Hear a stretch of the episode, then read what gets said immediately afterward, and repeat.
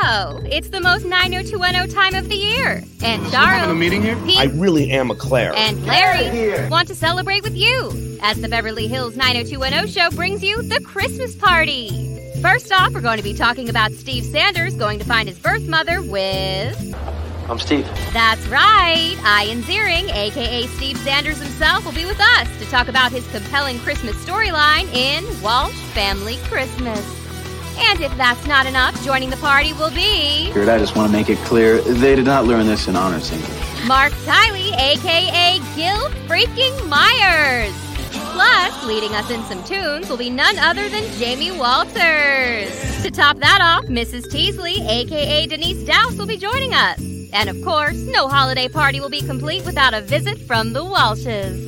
Plus, you know by now, anything and everyone is possible. Join us Wednesday night, December 23rd from 5 to 7 p.m. Pacific, 8 to 10 p.m. Eastern, live at Beverly Hills 90210show.com.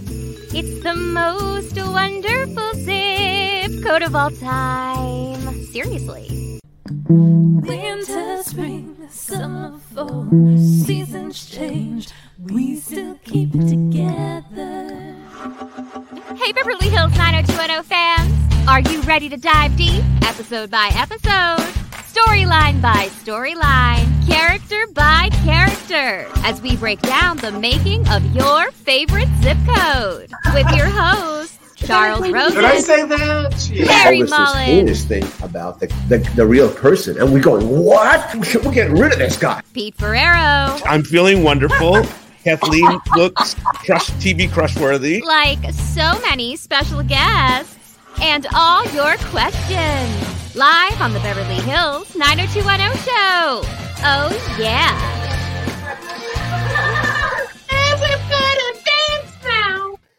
Wow. Here we are. That's a big intro this week. Yeah, double intro.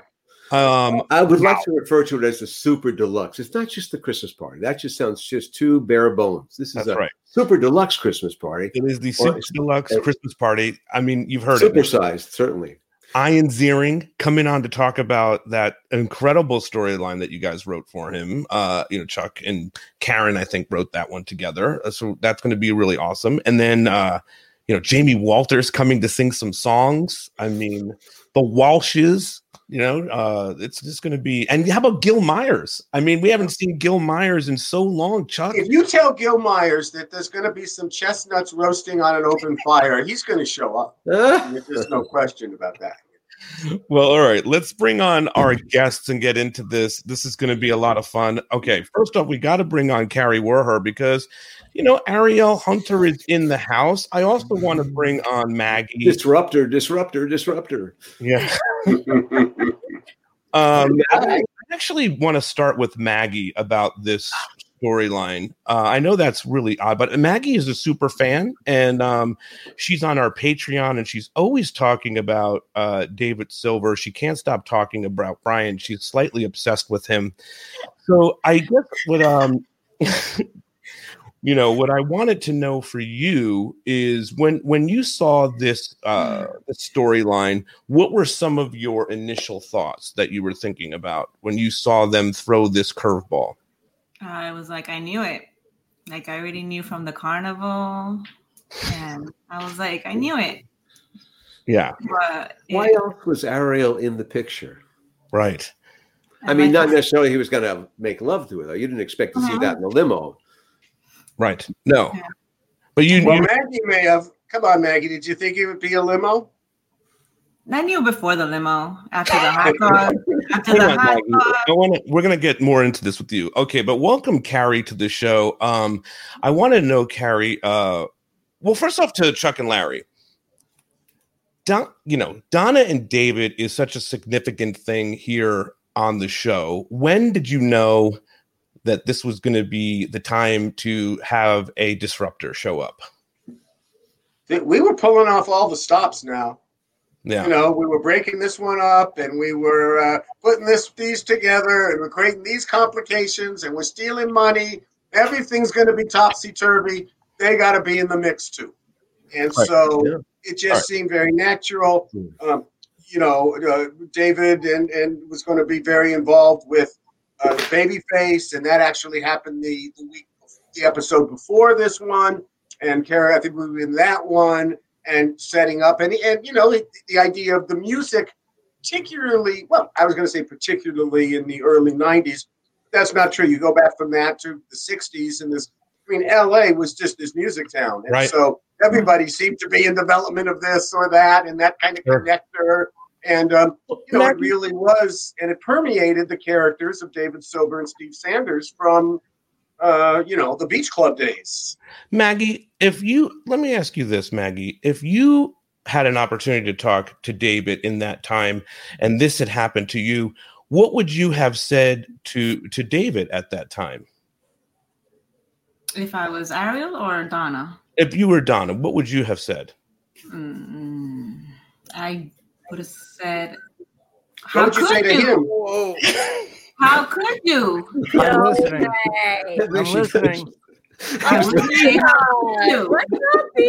Hi, Maggie. Hi, Kari. How are you? Hey, Brian. Hey, Brian. Good, I knew you were going to do this. You are so good. You look so good. Maggie, I always mess with you. Kari, I haven't seen you in forever. My God. I know. You look amazing. Thank you very much. Even better than that. Men just get better looking, and women just get like, you know. Well, no, I wouldn't say that. That's not true at all. I'll both go in both directions. I think you look incredible. I mean, yeah. I'm in agreement on that. Kari was. I had such a huge crush on Kari when we shot the episode. I mean, what a great actress for David to lose his virginity. That's awesome. And for me, really was. It was a pleasure. She was fantastic. Although I had hate mail. Yeah.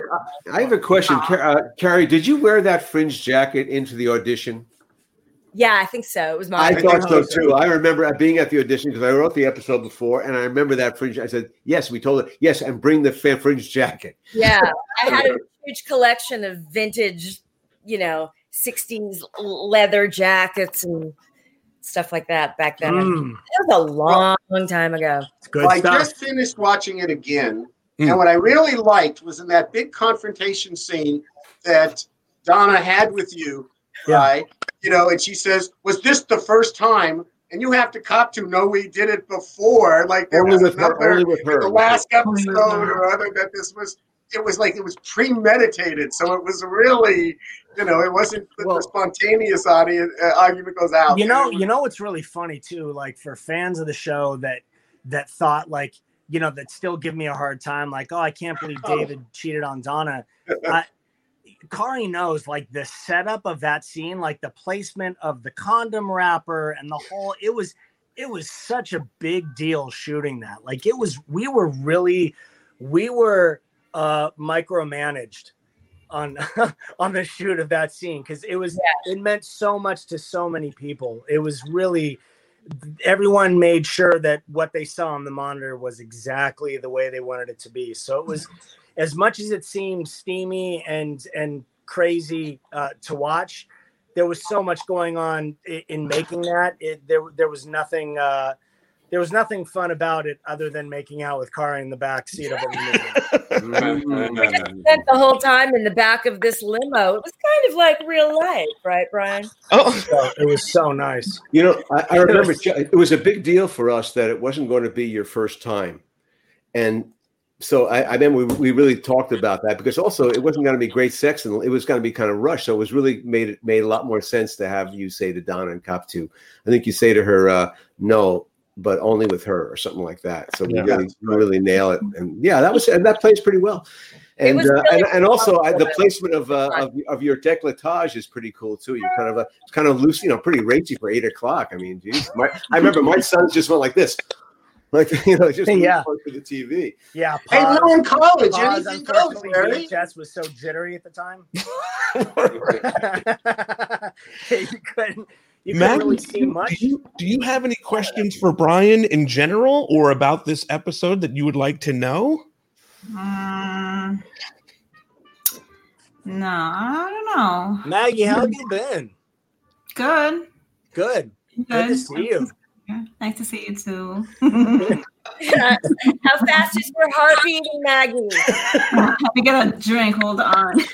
I have my drink. I've messed with Maggie now a couple times. We had a fundraiser that she was gracious enough to buy a ticket for, and she was a part of, and it was a ask me a question thing, and of course she didn't have much of anything to ask me. But I just hit her on Instagram before that, and at which point she was like she didn't believe it was me. So it was good. Yeah. So it was good messing with her on that, and it's good messing with her on this. It's always good messing with Maggie. Yes, that's really the name of your sitcom. Maggie's a good person to. I get a lot of hackers, and I'm like, this isn't you. So, before you take off, Brian, the vegetable garden, all good? Yeah, the chickens and everything. Yeah.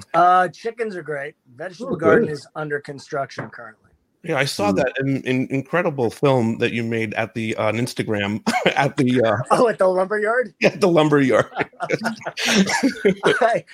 People gave me a hard time, but I told people because the one previous I did my live from the car wash in Malibu. I was like, I'm just going to take you guys on a tour of Malibu during doing these lives. So I said maybe the next one will be at the hardware store or whatever. And so I knew I was going there, and I was like, I should just do a live while I'm here. So I walked around, and people saw lumber and plants, and it was glorious. Yeah. Hey, I felt good about myself. You do got something really cool coming out though that everybody's really excited about, the masked dancer thing. Masked dancer, yeah. Yeah, I saw that promo. That was great. I was happy to see you on that, Brian. It's really cool. It's fun. You know what? It's nice to do something that's as positive as the masked universe seems to be. Like we don't judge people. We're not watching technique. We're not giving people criticism if they do something incorrectly. It's all about just praising everyone that's there for having fun and allowing families to sit at home like us and figure out who they think, who we think might be in a costume. So it's sort of, it's just for entertainment. And I think we need that right now. I mean, I think, 2020 is a good year. Big time. Hey, about this episode too, you get this awesome opportunity to do this thing with Babyface. Last time you were here, you talked a little bit about that. I mean, how incredible of an opportunity was that for you back then? Yeah, it was really cool. I remember, I think I went to you, Chuck, didn't I? Originally, when you were talking about it, and I was like, "Hey, let's see if Kenny will do the episode." And it was was exactly. You guys came in with the music idea, and I was open because And when we get into talking a little bit more about the carnival bar, you should probably know this. Larry and I were comparing notes in part that this UCLA had this carnival every single year back where Poly Pavilion is. All the frats, all the sororities. And when you were in junior high school ages, 13, 14, 15, that is where you wanted to be. There was nothing cooler to be on a UCLA camp to do with that. So, the whole scope of it. So they always had music acts. Yeah. They always had local acts. The biggest one for me who played, and it was cool because they already had songs on the radio in 66 with the Turtles. Because they were kind of a, Imagine Me and You together and Some Girls, so they played Full and Eddie, right? So they were there and, The Monkees, everyone was performing. It was real cool to be there. Just the Turtles. Now, the rest of the Animal Kingdom, we had them in the zoo. They would go down to SC where the money was. The Turtles. I remember I had been working with Kenny for a while because we were working on my album, but that was doing that episode of the show. That was the most time I had spent with him in a while. Like it was a real, because he was super nervous doing it. He's a pretty shy person. He's shy. Yeah, super shy. Kari knows, but like he was great. He had a lot of fun, and what a cool show to have the kind of people on that we had. It's really amazing. I mean, a few years later, after you got to do that with Babyface, I got to do that with Roger Daltrey. Oh, really? Wow. That's so awesome. So I did like an arc of episodes with little tiny Roger Daltrey. What show was that? Vegetarianism. What was that for? Sliders. Wow. Oh, yeah. Sliders are cool. Lisa says, I'm so jelly of Bags and Mags. They are going to be on TMZ next. Okay, let's hope for Maggie. I went to Jill Henkel's house today. Do you know who that is, Brian? I'm sure you remember Jill. The set dresser. She already had said that. She was the crew. Anyway, she gave me all these really cool pictures from back in the day of the sets, and you remember this place, right? Yeah. It was much like the Millennium Falcon. Like none of the switches worked. It was very old school. So antiquated now. You look at that, my God. Yeah. It's like, what is that, made of aluminum? They stopped using aluminum years ago. Dude, she gave me this one too. Remember this? This is when you and Claire go searching for aliens, if you remember. Oh, yeah. Yeah, that was the truck stop in like Barstow. That's very cool. Yeah. With the little seats. That was Jason and I drove there. We had Defender 90s at the time, and we drove those specifically because we were pretty sure that most of the crew trucks would get stuck in the sand, and they did. And so they ended up using our Defenders in the sand to get equipment from set to base camp. Oh, cool. Amazing. Yeah. Brian, working with Kari all those years ago, all good memories and whatnot? Totally. I've known Kari forever. I knew her. We knew each other before she did the show. And we haven't talked in a while, but she's awesome. You're awesome. It's so fucking nice to see you. It really is. You too, Brian. Kari, a lot lately, actually. How about for you, Kari, working with Brian and coming into that universe at that time? I always had this thing when I was young that I was always a little bit embarrassed maybe of my light shining, you know what I mean? Because I have a lot of like, hello, and I was afraid of the girls a little bit. Not of them like, coming after me, but like I just didn't want to step on anybody's. Yeah. You know, it's their show. It was their moment. And so I never really had a lot of interaction except with Tori, but the boys were like on the show. We're so great. I went on to work with, them after the show and things. And I think that was like, I would bet if I had a nickel. I heard somebody say this, but I think that the boys probably were the glue of that entire operation, huh, Brian? Sure. I just want to say we've got about 43 of these now, and you're the 43rd person to actually say something along those lines. Yeah. The guys, it is true, Brian. Whether it would be you, people talking, it doesn't matter which one of you four guys they bring up. It's like that was so friendly, he was so friendly, he was so friendly, he was so friendly. Oh, how were the women? It was just a different way of interacting with people. Right, the women were magical. I don't know what you're talking about. Right. Yeah, that's what I've heard too. What are you talking about? Yeah, Jordan was great. I never got a chance to really know the other girls. That's all I'm saying. Oh, anyway, Kari, but working with Brian, we're speaking specifically working with Brian. All good memories. Very good kisser. Oh. No, it was really cool.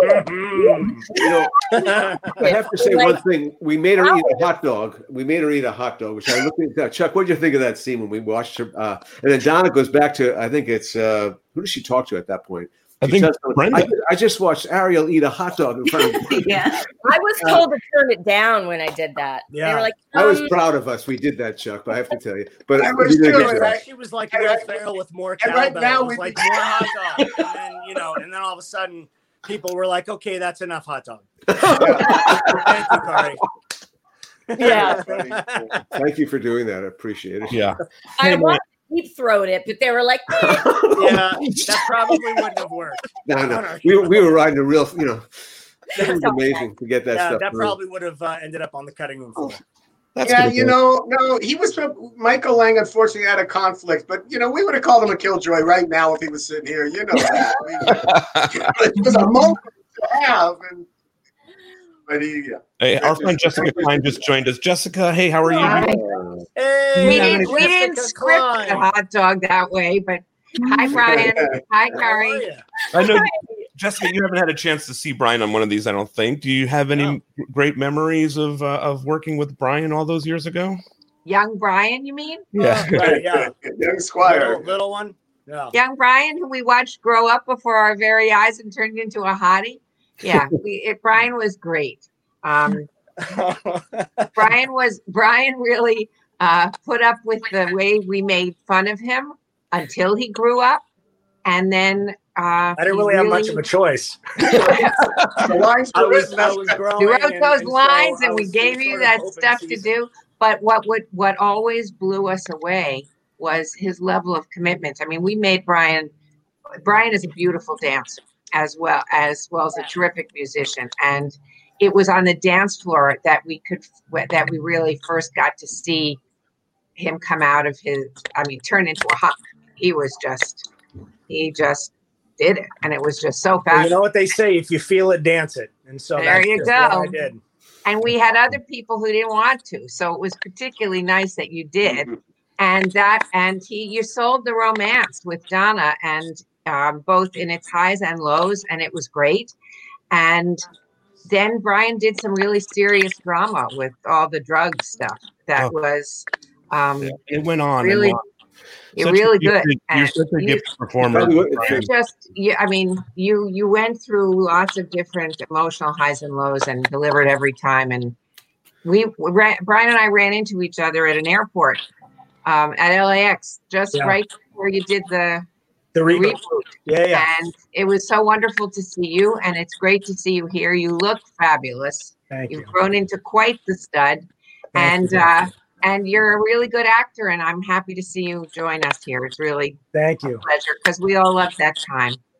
You know what? That was an amazing period in history and just in my life. Like the 90s were a big learning, growing, experimenting time for me, and I was surrounded by great people. It was a great 10 years being there. It was, thank God, it was a real safe place to be. Yeah. I've said to you how many times I just absolutely love your performances and how much I related to your character all the way from high school to the last season. I just think the world of you, and I always appreciate you coming on and spending some time with us, man. So thank you for your time. Now we have to move the show along. Right on, dude. Nice beard, by the way, Pete. Thank you. It's good. Yeah, it's coming along well. Thank you. I appreciate that, man. Kari, let's catch up and talk at some point. That would be fantastic. For sure. Okay, sure. I'll put you guys together. Yeah. Okay, will you do that, Pete? I mean, if Ian could do it, you could do it. All right, Brian. Good to see you. Good seeing you. Bye. Bye, Brian. Okay, we're also going to say goodbye to Maggie. Thank you so much for spending your time with Brian. Bye. Okay, and now we are going to get more into this with Kari. So, Kari, coming into this, you, Pete. That was awesome to see him. I've been thinking so much about him lately. Yes, it's wild. And then there he is. So thank you for that. Oh, you know, I think we just said, you know, do you want to pop in to see Kari Wuhrer? He went, yes. Oh. And Maggie. Yes, to be clear. He's such a great person, really. I mean, all of them, and I've gotten to know all the boys well, and I also won't be able to put together a very nice group of kids. Won't be able to get that hot dog vision out of my head. Yeah, that was the 90s. When you want to show a little bit of boob and do a funny hot dog gag, call Kari Wuhrer. She'll put anything in her mouth. It was a fun time, the 90s. He was right. I'm curious, though, did you get any email? Well, I don't know if it was email or letters about how could you do this to Donna? Did anybody take this way too seriously? Yeah, I got a lot. I got bags and bags of that through my network. Right along with the regular prison letters. Yeah. Lovely. Yeah, so people were upset. And if somebody would recognize me or see me, they didn't know how to react because of that show. They were like, yeah, I remember that pretty distinctly. It was you know, playing a villain without trying to, I guess. I mean, we could talk about this some other time, but you do come back to the show and you get involved in Donna's life again, and you have a little thing with Ray too. So we brought her back again. You know, character payments always motivate writers to bring people back. I loved it. I wanted to talk to somebody over there about, giving me a really big arc for a couple of seasons. Well, it could have been. I mean, that was the music thing. With it was a convenient thing to have because we always were music adjacent a bit. So you had this, hot label and stuff. I think was she working for the Eric Budman character at the end of 6? Is that what happened there? I think we kind of. Are you really asking me to remember? I don't. I don't remember, but we did bring it back. I think so. So that's season 6. We brought you back. Yeah. No, it was great. I mean, it was the place to be. Fox. If you were, you won't remember, but I had a show start in 1992 at Fox, also called Class of '96. It was, we remember. We remember that the fucking roof when he did that show. He called up Peter Chernin, and he actually raised his voice. Wow. Yeah, and he was because you boxed us in. You know, they told us.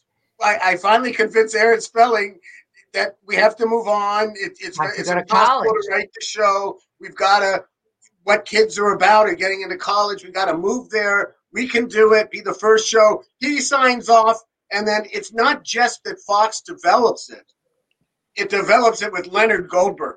Oh. So you really want to put the hot poker in his face.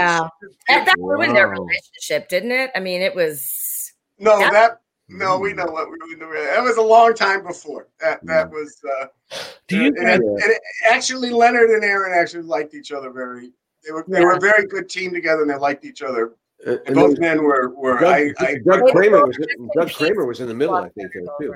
What was that? Well, I was going to ask you guys if you guys know this person that's going to join the show right now. Hello, Paul. Hey. No idea, what? Right? Oh, you should have vetted this, perhaps. I don't know. Should we let this guy on? Who are you? Look at you. So good to see you. Yeah, everyone's got a COVID beard, I guess, except for except for me. My wife makes me shave. What me can too. I do? Mine too. You know. Well, last time I saw Kari, we were in Africa together. Oh, what? Yeah.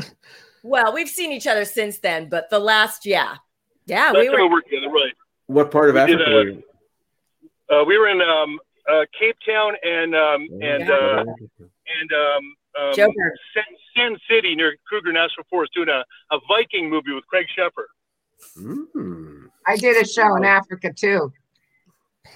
I did too. That's a challenge. Amazing. Let me bring this next person in. He, Paul, he helped lead the black ball ceremony. Oh my God! Oh, it's this is Muntz who he did actually sink it for you at John Sears. Wow. I voted you out. How's it going, PJ? Wow, those were great days, weren't they? Absolutely, my friend. Absolutely.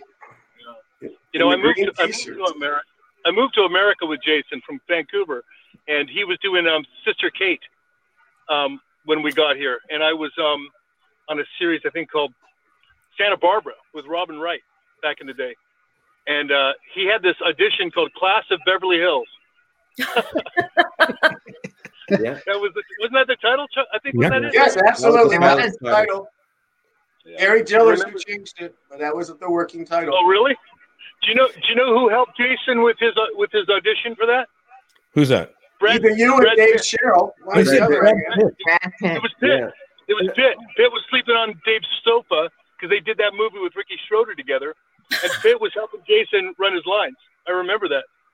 Yeah, David Sherrill was on our show also. Who was also part of that department. Right. Yeah, Dave. Yeah. Oh my God, he's in North Carolina. I directed him in an episode of One Tree Hill. He's a great guy. Before we forget, Michael Lang said to especially say hi to you because he was supposed to be here, but he kind of canceled out. But he wanted you to send his best to you. Our friend Kristen, who was on Patreon, asked this question. for Paul, what was it like playing such a jerk when in real life you are a kind Canadian? And she loves all Paul's work, and she specifically loves you in Soap Dish, which I also love as well. What was that a challenge to play such a jerk? And we see him come up in this episode. What was that like? Well, I don't know if any of you guys saw the One Tree Hill. I did 10 years on that series playing a jerk. So somehow 90210 was the training ground. And it was on a serious note, I think the writers are always the people that need the bow for that, because when they write a character that is conflicted internally, but you know is seen on the outside as you know the choices he makes as a jerk. Usually, it's not driven by just straight antagonism. It's driven by something else more complicated. If it's usually like a John Sears or a Dan Scott, it's usually something much more interesting. And I think the greatest, we have so many great examples of wonderful performances of people who have played what we call the bad guy, which are really just conflicted characters that make different choices, and they make it much more nuanced to watch, I think, too. So honestly, the praise always should go to the writers in those regards if the actor's able to pick up on those cues. Well, this one, watching this episode, I really liked that Larry and Jessica, we had taken a break, and Paul, that all the things that you had done that were heinous around with Ian and Steve were 10 episodes ago. It might as well have been another lifetime. Now we're here. And the one thing that I took away so much from your reintroduction was at least in the nature of those scenes or how it was staged, you were so physically imposing.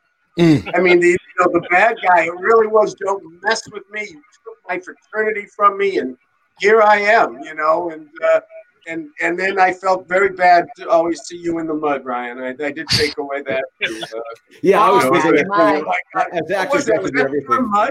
Was that mud? What was that? Was it pudding or what was it? No, it was mud. No, it was mud. It was absolutely mud. Yeah, mud's got dunked in that too. I mean, they all all of you spend so much time in that mud, but I have to say, I think what really played well for me, rewatching it again, was seeing that we put you with Celeste. Yeah. Because that really was just made it even harder on Steve, and I loved seeing you and Celeste together. It was really good, and then watching you hit that thing over and over and over, and your physical. And you really looked like you were a pitcher. Let's look at that's the other part of the physical imposing. I'm throwing this. I'm going to hit it. This one, you really you had good. Sure, it's a bet. Now, what do I get if I win? I know. I knock you in the pit of mud and you resign from the keg house. What's the matter? I give up Celeste, you give up the keg house. Sounds fair to me. Those are the stakes, Steve. Take them or leave them.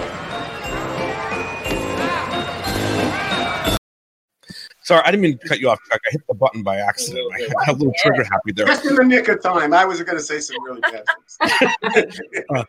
Working with Ian, Paul? We're still good friends. His daughters and my son swim together at a mutual friend's house, and Ian and I talk a lot. And Brian and I stay in touch too, and Jason and I stay in touch. And it's been a beautiful and long-lasting friendship. It's true. This show changed the industry. It changed television. Even the show that I was just on for 10 bloody years, as you guys all know what that's like. It was always, people were always calling back to this show as sort of the groundbreaker for even setting the stage for our show to be successful. So, I don't know. I mean, I honestly feel like Uncle Aaron was always kind to me, but I'm so grateful that I got a chance to work with everybody. I kind of was hoping that, that there would be another chance for this character, but maybe it's like the Karate Kid when they remade that. You got to remake the character now. Oh, right? I love it. Yeah. I love that idea. Yes, there's a fan page that's dying for a reboot. There, he would have come back, believe me. Nothing was thrown away because you had made such an indelible impression on the fans that we knew we could just bring you back and they would understand. Just like Jessica said, when you see John Sears, all of a sudden, so that's going to be for Steve. I mean, it's just so it always worked for us. I mean, just bringing Arielle back and who was an important, again, a villain in a certain way, but we needed all these obstacles to prevent relationships. You know, part of our job was challenging the relationships all the time. And because we were doing, obviously, you remember, John, we were doing like probably double offs when you were doing that. We're doing 2 episodes at once. We did 32 episodes a year, which. Wow. Unbelievable. Season 4. You guys did a really good job with the transition from high school and post high school. That was our big challenge. It had never been done. That was hard. And it was, I don't know if anybody, like, a lot of these shows now that are on Disney Channel or they give themselves 4 years because they don't want to, right. When the kids grow up, that's it. But you just kept tackling things that worked, for this transition from a high school kid to adulthood. And it just kept going. It was fantastic. And there wasn't like a jump with the shark moment, Right. Want to show you one more clip here? Yeah, you're doing 2 episodes. You're gonna have 2. I think we rode the shark a few times. There was a Howard Stern dream sequence. There was some. I want to show another. A long time, Exactly. Well, 10 years is a long time. The right to have some somebody bad. Asked me that as a super fan. I don't feel the show ever jumped the shark. Maybe in season 8. You don't know anything about that. We haven't. Yeah, but I mean, I've never seen an episode. All right, here. Let's watch another John Sears clip. I love these. I can't get enough of you, Paul. I'm sorry. How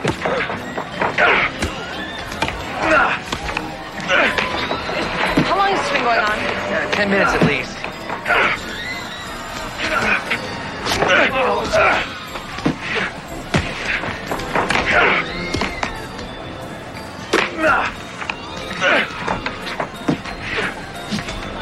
Are either of you guys very shy?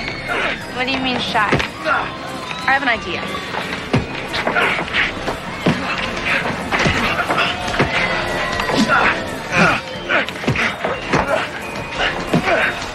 Don't you think that's a little mean? It's perfect. Oh, John! Now.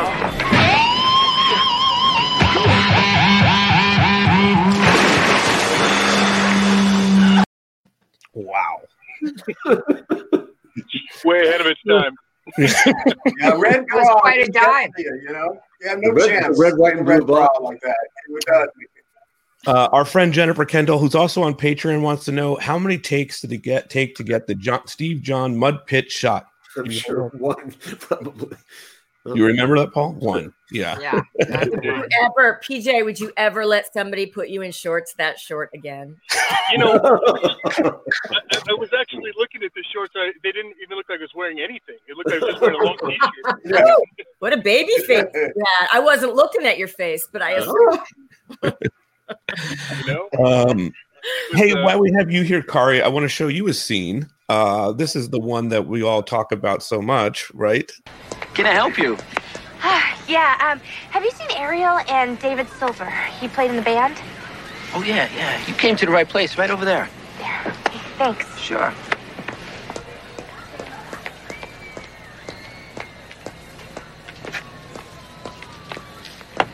David? Who's that? It's Donna. What am I going to do? I don't know. Don't look at me. David, open up.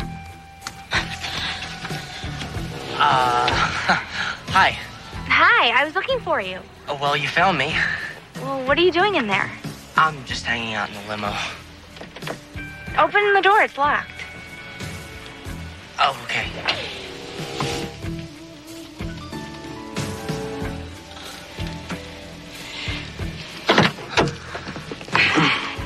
David. Hi. Oh, my God.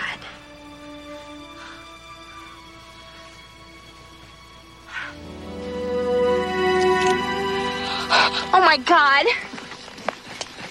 Donna, I can explain. There's nothing to explain. I understand. I understand everything. Donna. Donna, wait! Troublemaker. What was he going to explain? I wanted to hear that, man. I would love to hear that explanation. I think you don't want to say. I mean, there's no answer. Steve Sanders. Chuck has an answer. Deny. You know, I also, watching it today, I thought that the limo driver was really a sadist. Really? Yeah. They could have been smoking pot in there. I mean, they could have been smoking pot or having a little, you know, music. Yeah, I know. But you have to be fair. Kari, what do you remember? We talked about it with Brian. What do you remember about shooting all that? Brian talked a little about his memories.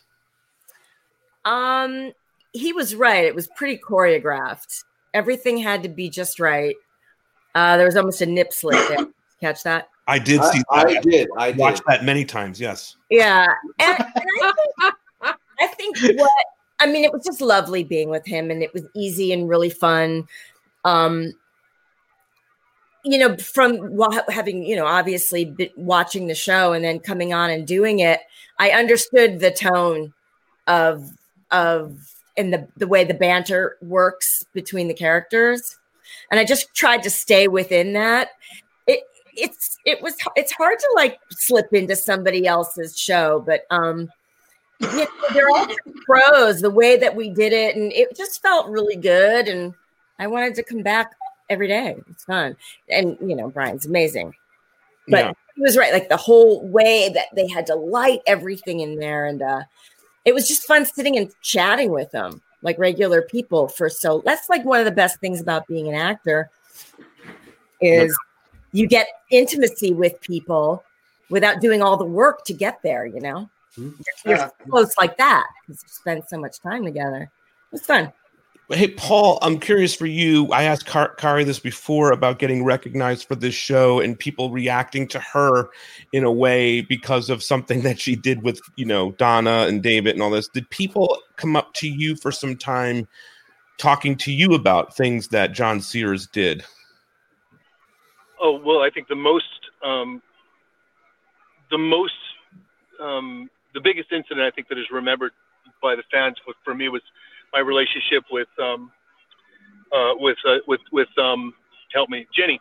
Kelly, and and it was just, I think that it was taken as so aggressive and off-putting for so many people that I think it made an impact that was, I think, was intended to make. But I also think that it was a good social lesson for a lot of people, and a talking point, especially nowadays,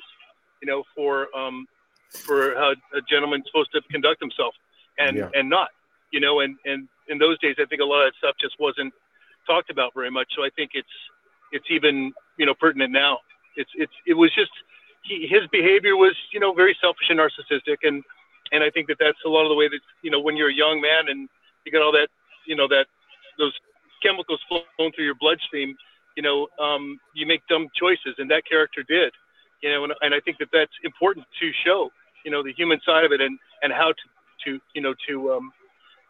make those important issues brought out so that, young women can talk about it, especially right now. And I think we are. So I don't know. I think it was ahead of its time in a lot of ways. Don't you guys?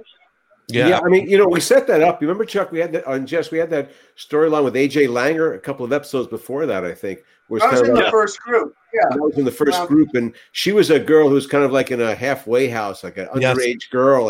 And Steve's the one who John's kind of like making moves like to try to see this girl. And Steve's like aghast at it. And we start first seeing John's behaviors. And then we set him up in what becomes, I think, Take Back the Night episode. Is that the one? That goes right through there. Exactly. Yeah. That was the epiphany.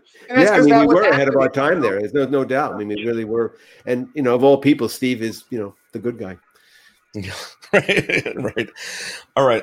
We have a lot of other things to talk about in this episode, right, Chuck and Larry? So I'm going to say goodbye to Paul and Kari, and we are going to move in. Wow, thanks for being here. It's just great to see you guys. Thank you so much. It's just a thrill to see the work again. Before you leave, Paul, Kristen asked on our Patreon, and maybe for Kari too, getting to know Luke Perry. Do you have any comments or thoughts about your time, starting with Paul, on working with Luke? Well, I was there, not part of the show, but my best friend was Jason, and we were, brothers from a long time before, we came to America.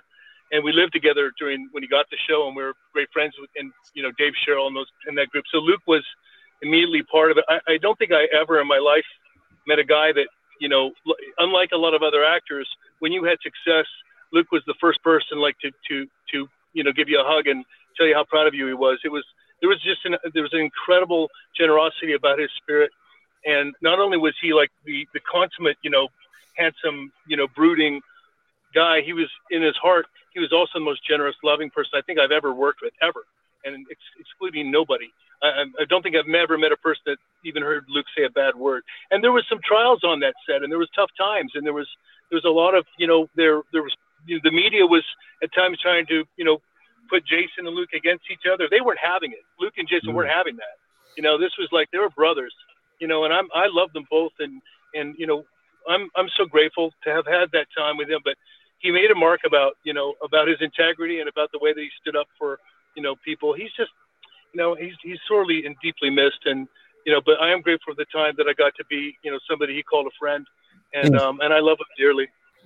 Very nice. And for you, Kari? Yeah, I spent a lot of time with him way after the show. Lived in the same neighborhood, and the great dad, spiritual person. Kindness was oozing out of him. Fierce love for his kids. I think he just wanted to be an actor, you know? I think that all the 90210 stuff was a blessing, of course. But I think in the end, it was hard, you know, for him to have had so much, you know what I mean? Sure. There's a humbleness about him. Definitely a person who paid it forward.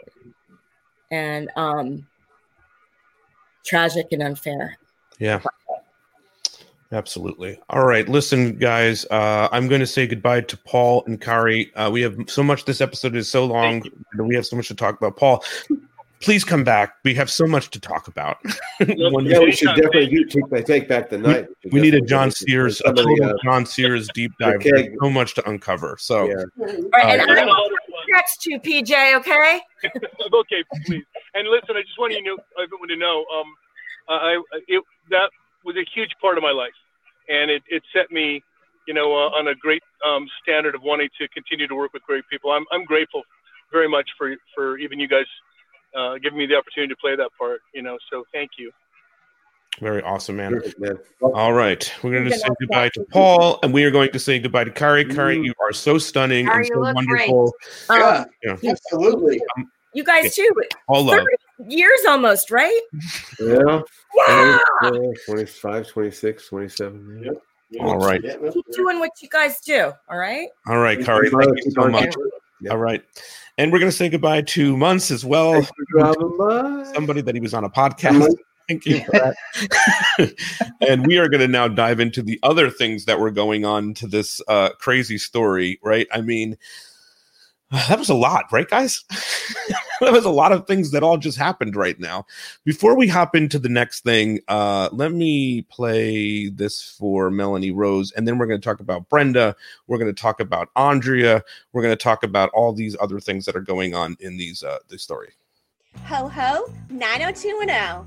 90210 Hunts is coming to town this week, December 17th through the 21st. The virtual scavenger hunt features over $600 in prizes, including a $300 gift card, $200 in streaming TV services for 1 year, sponsored by Team Drama Whore, merch, and more to the Beverly Hills 90210 show, copies of a very special 90210 book, plus trading cards, and more. So head over to 90210hunts.com, register today. Anybody with a smartphone can join, and get ready for a holly jolly good time in our favorite TV zip code starting this Thursday. Always a lot of fun with Melanie Rose's hunts, so make sure you hop into to that as well. It's adorable. She always does too. Yes. Okay. Which one do you want to talk about first? Should we talk about this ICU stuff that's going on with Andrea? Why not? Because that's Larry knows. Take it away, Larry. Yeah. Well, in this episode, of all things, the baby gets born. I mean, and of course, this, I was able to tell the writers and myself, and again, the story, at least, which I thought had some emotional punch to it, so they could, adapt to whatever we needed. And because, my wife in 1981 gave birth after, only like 6.5 months into her pregnancy, a 1 pound, 14 ounce baby. And down to one with Johnny, right? That was Johnny. And at the time, there's Johnny. Hi, Johnny. There's Johnny. This was a 1 pound, 14 ounce baby that was born, and all the fears and some of the emotional beats. Hey, Johnny, how you doing? I'm just you don't have no memories of this, of course. But he was born, and it was, again, they tell you right away it's 50-50. So, and was able to instill that, what we started getting some drama. I started, this is now 11 years later. So there was some artistic distance. Can you guys hear me? Tell the story. What? Can you guys hear me? Can I hear? Yeah. Yeah. Yeah. There you go. Yeah. Go ahead. Sorry, guys. I couldn't hear you. Some sort of a mic malfunction. Oh, good to be here. I didn't hear. I didn't hear any introductions. Hi, Pete. All right.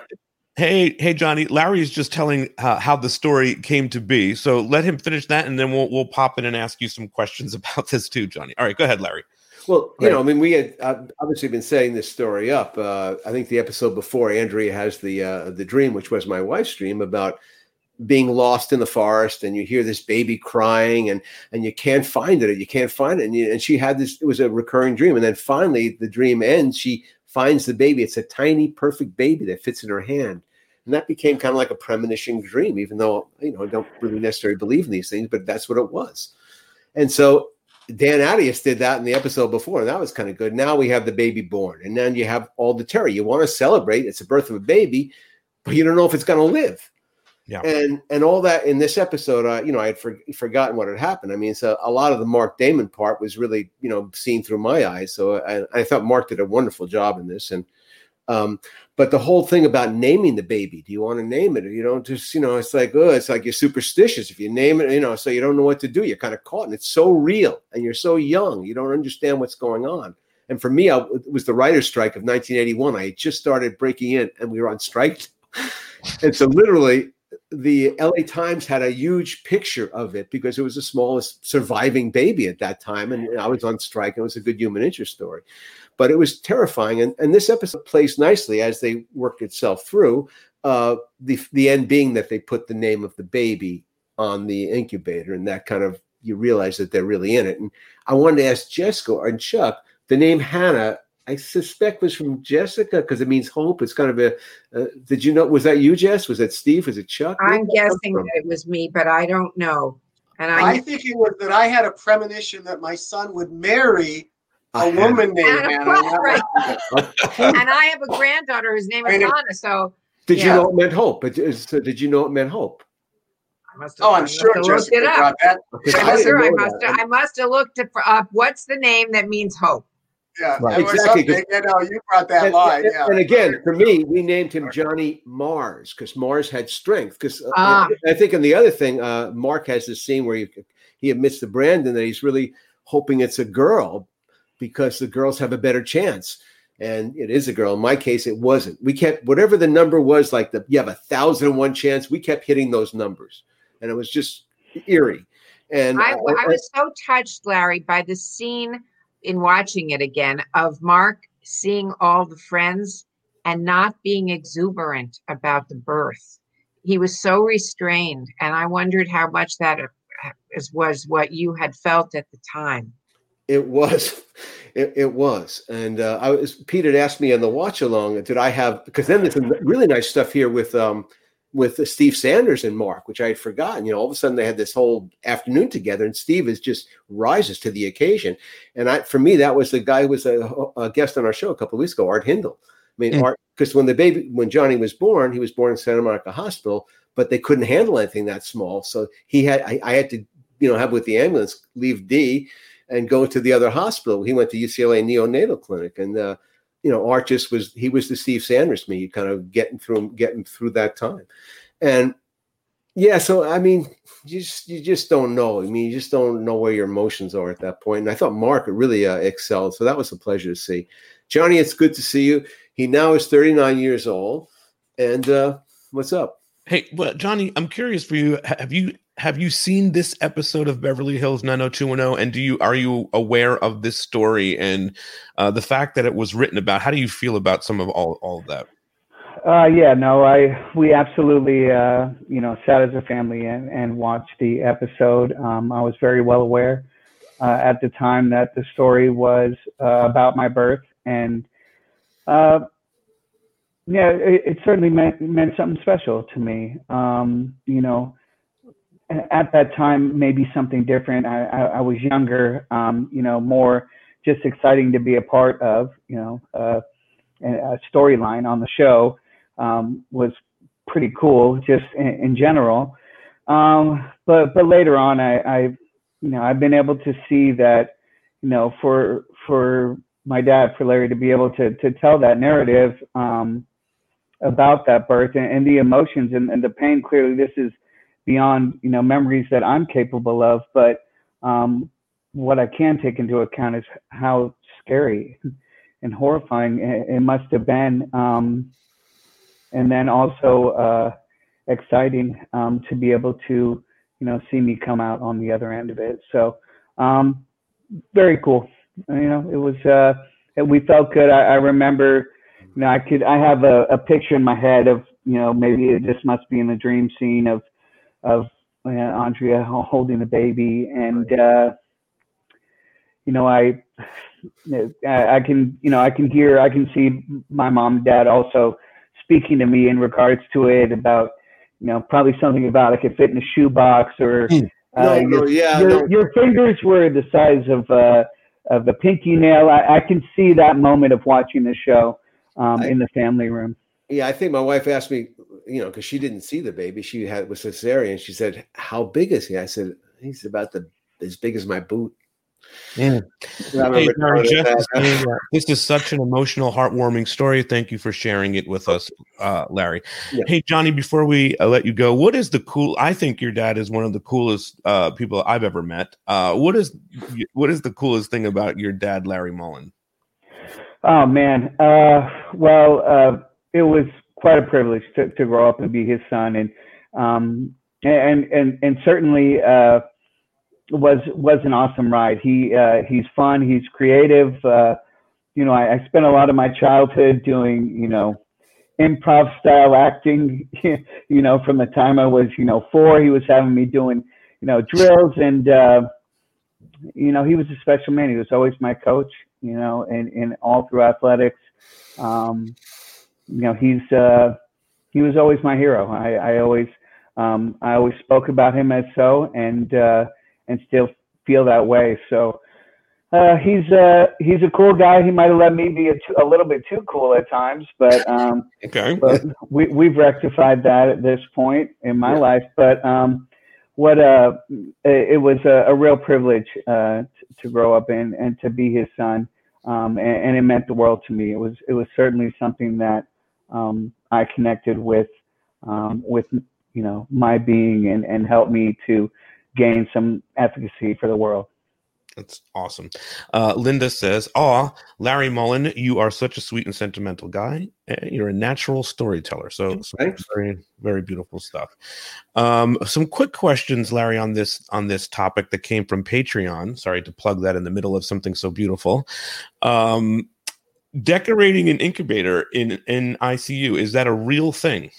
It certainly was in 1981 when he was born. And that kind of, showed that people really were committed to the kid, because one thing I remember as a young dad, this was at UCLA, the neonatal clinic, every time those elevator doors opened up and we came out, there was something bad that was going to be going on in that room.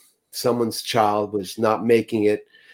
Something bad was going on, and it was really tough. And we tried to have friendships with people there, and one person committed suicide. Other people, it was a traumatic time.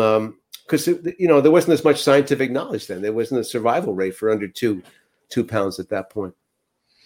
And Alicia Bogner wants to know how the scenes with Hannah were filmed. Was the real cream used for this? Sure, looked like it. We'd have to ask Michael Lang that. I wasn't so supervised. Do you remember that, Chuck, or Jess? You find the babies. It's really surprising. I don't think we ever had trouble casting a baby in Los Angeles. You're paying money, and I mean, we took the baby. And that was a tiny little baby. I know that was a stock shot, and you saw hands go into it. You never saw the baby up with the live baby up. Just was to access to the shot of the baby.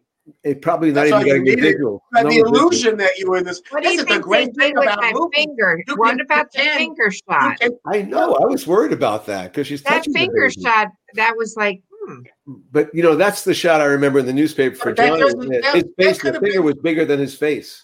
Yeah, the finger shot could have been a stock shot out of Children's Hospital. Oh, that's all it was. Yeah, we didn't do it. Yeah, I mean, given that we were also faking President Clinton. That's right, Larry. It's filmmaking. Yeah, filmmaking. Yeah. Right. We were making a movie, right? Yeah, that's how it works. That's right. Yeah. All right, we're going to say goodbye. Thanks for reminding us, Chuck. By the way, I got to say goodbye. We still Johnny's have really good to see about. You. Love you, Chuck. Good morning, Johnny. All right. Love you, Johnny. Take care, buddy. There's still more to talk about in this episode. We just uncovered a few things that are happening in this episode. Let me pull this clip here and see. We're not even in my plots yet. I was going to say that's why there was so much. That's why it took three writers to write. Exactly. All right, let's start at the basics. The carnival. You kind of talked a little bit of this when Brian was with us, Chuck. Tell me about why and how we got to the carnival. Mind you, we got the Dylan thing to talk about. We've got the Brenda thing. She's leaving. So there's multiple things. Kelly in Washington. So much is happening. Claire in this dream with Dina Meyer or Lucinda. So let's start with the carnival itself. Yeah. Well, it was reminding Larry that UCLA had an incredible carnival on their grounds. Where the soccer stadiums, where the soccer fields are, Jess, right by, and Poly Pavilion, really was just being built, and there wasn't a track stadium.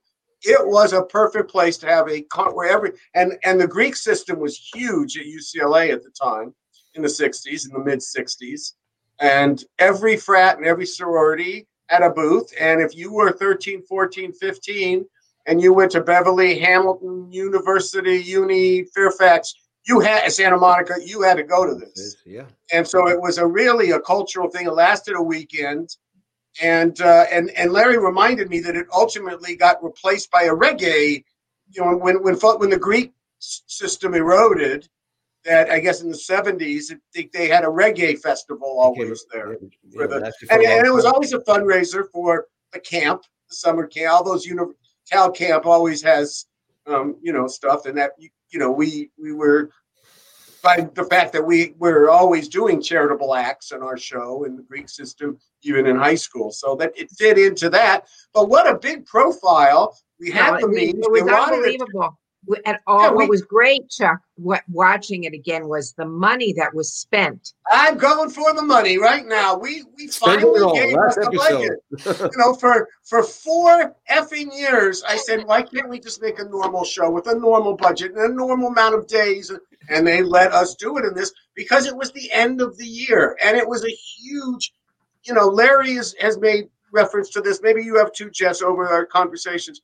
But sweeps really mattered in the 90s. Right. In fact, it was what held the network system together. Was a system, by the way, we were talking about in the mid 90s that was fraying not at Fox but at other networks. Network relationships between the network itself and the satellite, the stations, and all the different that carry their programming.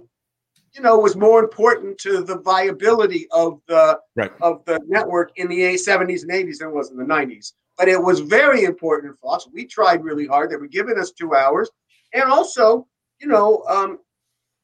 because of the way that we produced our shows, because of what our overhead was and just everything else, we had a lot of capital that we had saved in year 4 to be able to spend. And we still came in very far under budget for year 4, probably more than any other season that we did, quite frankly.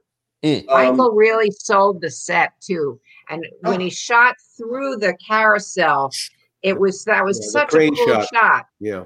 And we really got a sense of the scope and the fact that he shot in day and night. Yes. Yeah, and it was great. It was the Ferris wheel. It was very good use of money. Very, very creative things that he did that way. And even the fact of, they borrowed from all sorts of carnivals, the mimes on stilts and different things like that. And Larry pointed out one of the things that really was very cool, and you don't see it in the same way today. And it's just people dancing and not dancing to, I'm dancing because I'm, with a lot of sexual moves and innuendo and, you're in a bar. And no, this was just kids dancing outside to that old time rock and roll or this. Right. So, which was so cool. Yeah. And all of that, the one thing that interested,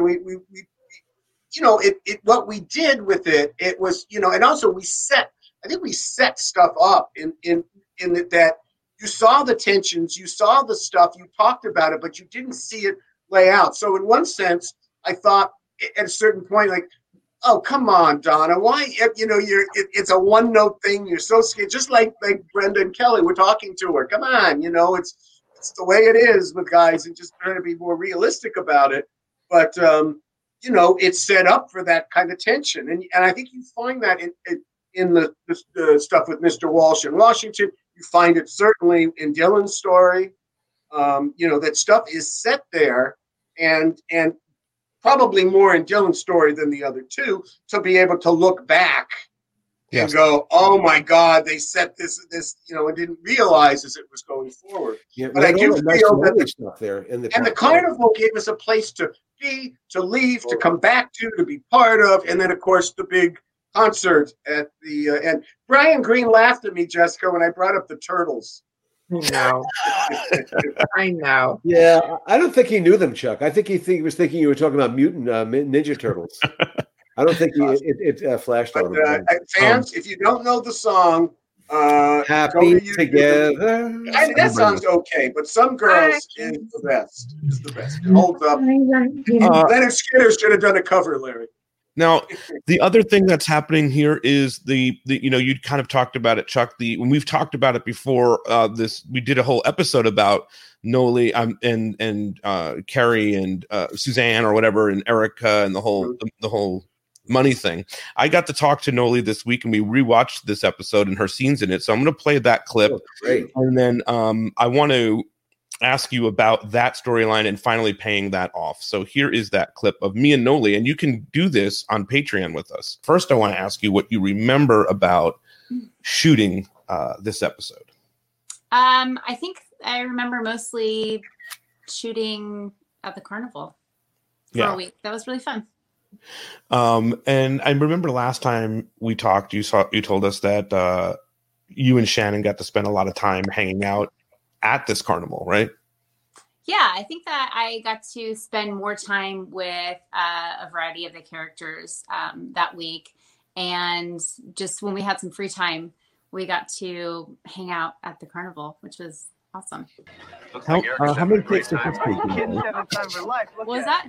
How many takes does that take? I mean, that was one of the things where, like, when we weren't filming, I was practicing it, and I got pretty good at it. I think Shannon was doing it too. Yeah, it didn't take that many. After once I got the hang of it, yeah, it was pretty easy. All right, then they throw this. They throw this at you here. This is something that I think everybody sort of remembers. The big. You're going to write a note. Do you remember doing this? Yeah, I remember shooting that scene, and I remember I feel like we did that scene in like less than an hour. Right. Like quick. It seems very easy to shoot, but in these sets, who knows? Well, we were actually in the bathroom too, so we weren't on set. So we're at whatever airport it was the bathroom of that airport. We had to do it real quick. Yeah. That's what I remember. No, Noli is Larry. Noli is always so wonderful. I love talking to her. You can watch all of that if you are a member of our Patreon. It's such a big help to the show if you do that. Chuck and I are doing a very cool interview with Jill Henkel, who I mentioned earlier, and also Tom Victor. We're going to talk about this local locations and making the carnival and all that stuff. And we should explain one thing to our more production business oriented fan group is that we always would have a production meeting about what we were going to be doing in the episode, but it started, and that was the big one with all the. But you also started one with the key people. Well, they were the key people. So Jessica, Larry, we had lots of meetings with them in the beginning of the process of doing an episode, and also prepping an episode, and then also finishing that right before production in the final production meeting, as it were. And we were so far ahead, quite frankly. And again, one of the things that makes it that we could focus on things that an episodic show that did 32 episodes probably didn't have the right to even having to be done, but we did get so far ahead. I remember it just, but by the time we got to even in the prepping, they were already putting the stuff together. By the time we got to the production meeting, it was pro forma. There was very little open for discussion by then, whereas we've all been in production meetings where profanity starts after about 5 minutes and people are screaming at each other and we'll talk about it later. Who sidebarred that? Yeah, we'll sidebar that later. But yeah, on the other shows, on our show, you're really right. And the part of the division of labor for Steve Wasserman was that I did pre-production and he did post-production. Right, exactly. When we worked together. And you were involved with casting in any episode, not even ones that you didn't. Writers were usually involved, but you two. Both like casting, you'd come to casting a lot. Yeah, I did a lot. And I like casting too and was obviously involved in it, but if I was more on the post side. I did a lot of casting stuff, and I did a lot of the meeting with the department heads and Molly. I spent an awful lot of time with Molly and talking about wardrobe and Jill as well. And, it was fun. And production meetings were fun. He didn't know if we could do anything until Tom said, yeah, we can do this. Tom was the one, and he had to get it into the budget too, because, we worked for the spelling company. And it's required the people in the keys to, they submit a budget, and the budget has to be approved, has to come in. And that's a big part of these guys' life. So we'll talk about that tomorrow, Pete. Huh? Yeah.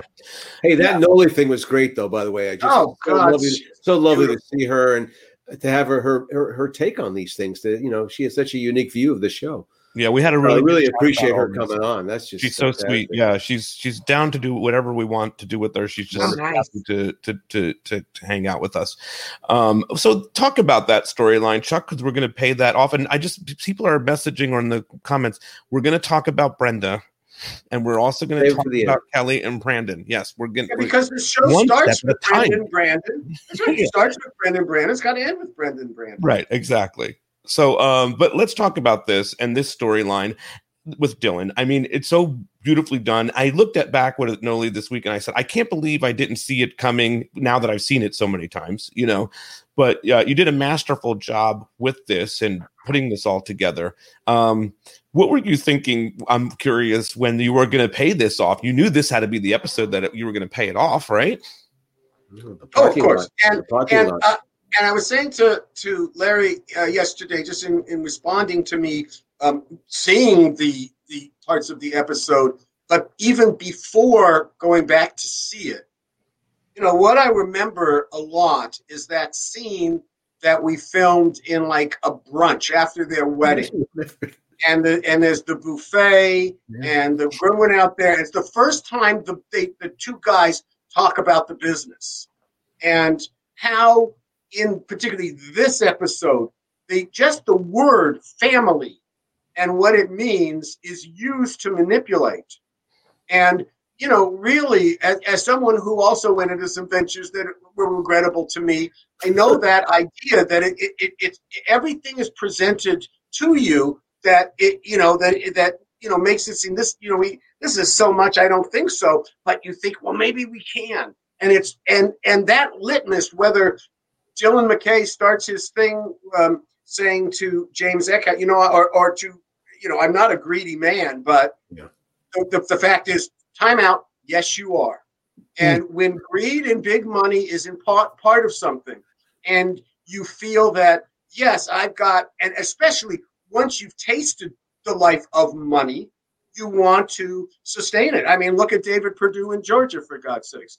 Once you're rich, you know, that's what you want to be. And you want to, I'll do anything to get richer. What do you do? This is, so I felt sorry for them in that scene and watching it because I knew, oh, this is what this means. This is what's going on right here. But in terms of our core audience watching this, an hour and 25 minutes, they leave the bank. He walks to Suzanne, and that's the first time you realize that for 8 months there's been a scam going on. Yeah. And we scammed the viewers. And as I've said before, and Jess was in the room, Larry was in the room, particularly Jess was in the room in that moment. I assured Aaron Spelling that when we got to this point, nobody would see it because he thought they're going to know their cons and it's going to be a grift. And I said, no, we'll work really hard to neutralize that. And we did. And you put in moments at the Peach Pit and this and the boyfriend, and you built slow. We weren't in any hurry. We just knew we had to back. And usually when you do a story arc, and Jess and Larry, I don't know if this is true for you, but for me, you back time it. I can take this out to this episode. What happens going backwards being sure. more important. Yeah, we definitely did. I mean, but Noli, the grifters using a child, manipulating a child as part of it is so low. That's what's great about it. I didn't realize that at the time, but it's really despicable. So that was great. And the great thing was, Jess, you remember this? Jess, you remember? Kari did not know it was. So that's what's so great about her performance. She had no idea it was a scam. She had no idea. Right. It's insane. And we did that a lot too. You know, Valerie Waldman had no idea that we envisioned her always to be the girlfriend from the FBI. She had no idea until I called her up as she was driving to do the scene saying, guess what? Guess who you work for the next episode. You know, and you know, because that's the only way to get it fun on these things you don't want to reveal. And we had a problem with 90210, and Jessica, I know, remembers this, is that our scripts and stories would end up in Entertainment Weekly or wherever else they get funneled off. We had a hard time keeping our story arcs under wraps. Well, they certainly would go to Melrose. The other thing that you do beautifully in this, Chuck, is because I've been watching a lot of the Christmas episodes for next week. You know, we have our big Christmas party, so don't forget about that. Make sure you're super all deluxe. Super deluxe. Jessica, I promise you there will be at least one Hanukkah scene. I promise you. Hey, Jews write the best Christmas show. That's for sure. But because we got the Hanukkah one, I've got the Jan, Lindsay, and Shira, and you know, and Avery and Karen. We got and Shira's in the shots too. So Chuck, we're going to be. Did you hang stockings up as a kid? Did you hang? No, Karen did. Did you hang stockings up, Jess? No, there was a couple of years though where we did have a tree. We hung stockings up as a kid, you know. Well, we hung it up for our kids. It wasn't like a religious thing. It was like, you know, like oranges and walnuts. We hung it up for our kids because Karen did. And finally, the kids, like especially led by Lindsay, went, Mom, what you wish? Get this stuff out of here. My family, though, was very celebratory of Christmas. I think we were talking about this the other day. Because my dad was a prominent doctor and doctors' patients gave gifts. My dad would get 50 gifts, and if we can guess what it's in there, except for booze, we got to keep it. And then by the time we were older, we got to keep the booze too. I think it's Cutty Sark, Dad. Okay. I bring up Christmas because that's a good scene, Chuck. Held it somewhere. You introed the family, the grifters. You know, Kevin, Suzanne, and Erica at Christmas, and they show up in. It was really well done because there's no way to believe that these people would show up on Christmas. You feel like it's a part of the Christmas storylines that are going on for that particular episode. There is no way that you can ever see it coming because of particularly bringing it in Christmas. So I guess that's great. That's season 4. And it's that heartwarming moment, Jess, you know, where they get to go to Disneyland and you think that's going to be it. But no, it gets a little more complicated and a little more complicated. And then the secret, of course, and probably one of the reasons it does work, it was effective, because we did so many episodes, we could lay it dormant for 4 or 5 episodes. So yes, it's not on the forefront. And you really look at the great shows who use serialization. And I'm talking about Mad Men, Sopranos, and a few others. Those are the 2 I were big fans in. And there'd be an episode with characters, and then there wouldn't be anything with the same characters till 5 episodes later. Right. Yeah, and it gave you that, time, the time that passed on. So I'm glad you like it. Glad it holds up. I feel good about it watching. It was a highlight for us. The ratings were huge. Thank you. All right. I'm going to play a little Christmas ad for the show next week. We're going to come back and we're going to talk about Brandon going to Washington, and we're going to talk about Brenda leaving the show. I'm particularly interested in hearing from Jessica Klein on this topic because we've never heard from her on this topic. Shannon leaves the show, and of course, there's that amazing scene with Brenda and Dylan. So here's a Christmas ad. When we come back from that ad, we're going to talk all about those couple of things. So, it's the most 90210 time of the year, and Darryl, a meeting here? Pete, I really am a Claire, and Larry want to celebrate with you as the Beverly Hills 90210 show brings you the Christmas party. First off, we're going to be talking about Steve Sanders going to find his birth mother with... I'm Steve. That's right. Ian Ziering, a.k.a. Steve Sanders himself, will be with us to talk about his compelling Christmas storyline in Walsh Family Christmas. And if that's not enough, joining the party will be... I just want to make it clear, they did not learn this in honors English. Mark Kiley, a.k.a. Gil freaking Myers. Plus, leading us in some tunes will be none other than Jamie Walters. To top that off, Mrs. Teasley, a.k.a. Denise Douse, will be joining us. And of course, no holiday party will be complete without a visit from the Walshes. Plus, you know by now, anything and everyone is possible. Join us Wednesday night, December 23rd from 5 to 7 p.m. Pacific, 8 to 10 p.m. Eastern, live at Beverly Hills 90210show.com. It's the most wonderful zip code of all time. Seriously. All right, so make sure you come back next week. It's going to be amazing. Gil Myers, I still can't get over that, and Jamie Walters. It's going to be really, really awesome. And props to Melanie Rose for helping us track down Gil Myers. That was a task in itself.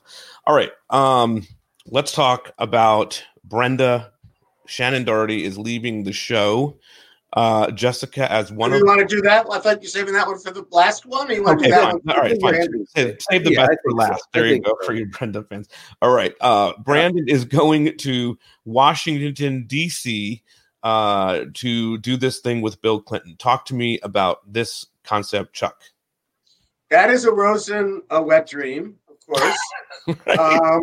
I worked in Washington. I worked in Congress. I was there in 1973 while Senate Watergate was going on. And it was great. And I really, always was imbibed with political stuff, as you guys know only too well. But, and the idea being that you could, that here's Brandon Walsh, this all-America kid from Minnesota. And while it's far-fetched for the fact that he would be shaking the president's hand in the same way that the president had shaken JFK's hand, there still is this notion of that there is continuity, and you could feel it in the 90s, a lot easier than now, quite frankly, that there was continuity in the institutions, in the entertainment, in the functioning of our society, quite frankly, and that education mattered. And I think that we really created an interesting, Brandon, and getting all that kind of praise from. I really like that moment when he's actually just given the speech and he's walking out and people are praising him. Yes. But I want to say something in praise of our director, just for a second, Michael Lang, who unfortunately couldn't be with us, but. And when Brandon arrives for the first time in Washington, D.C., and he walks in and he's in a suit, he's taking the red eye, leaving Andrea, he walks over, he's headed to the chancellor, and he walks right past, not realizing that Claire is in the shot.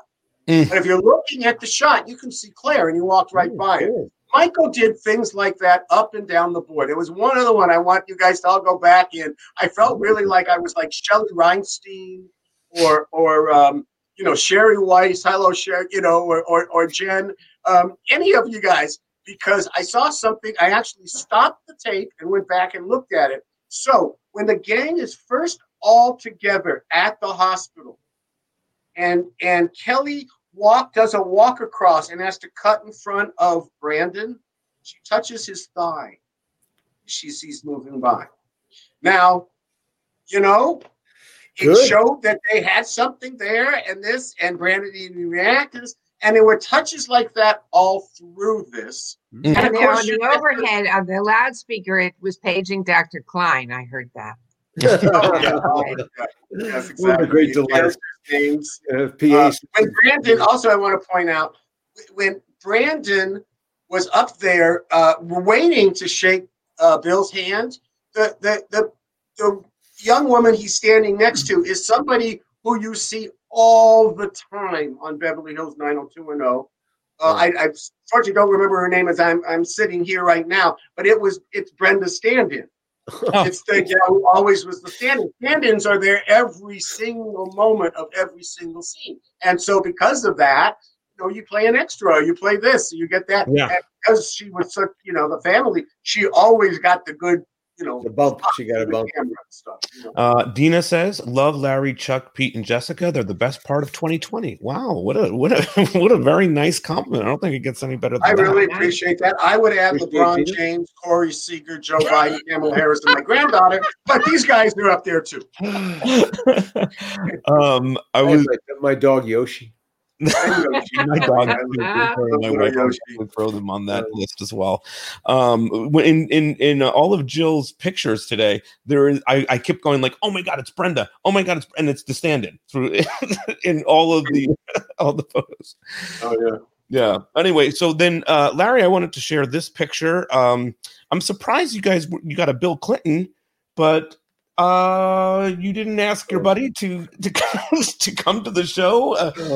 Larry with his college buddy, who happens to be the former president of the United States. Yeah, I started. You know, we went to Georgetown School of Foreign Service, class of '68.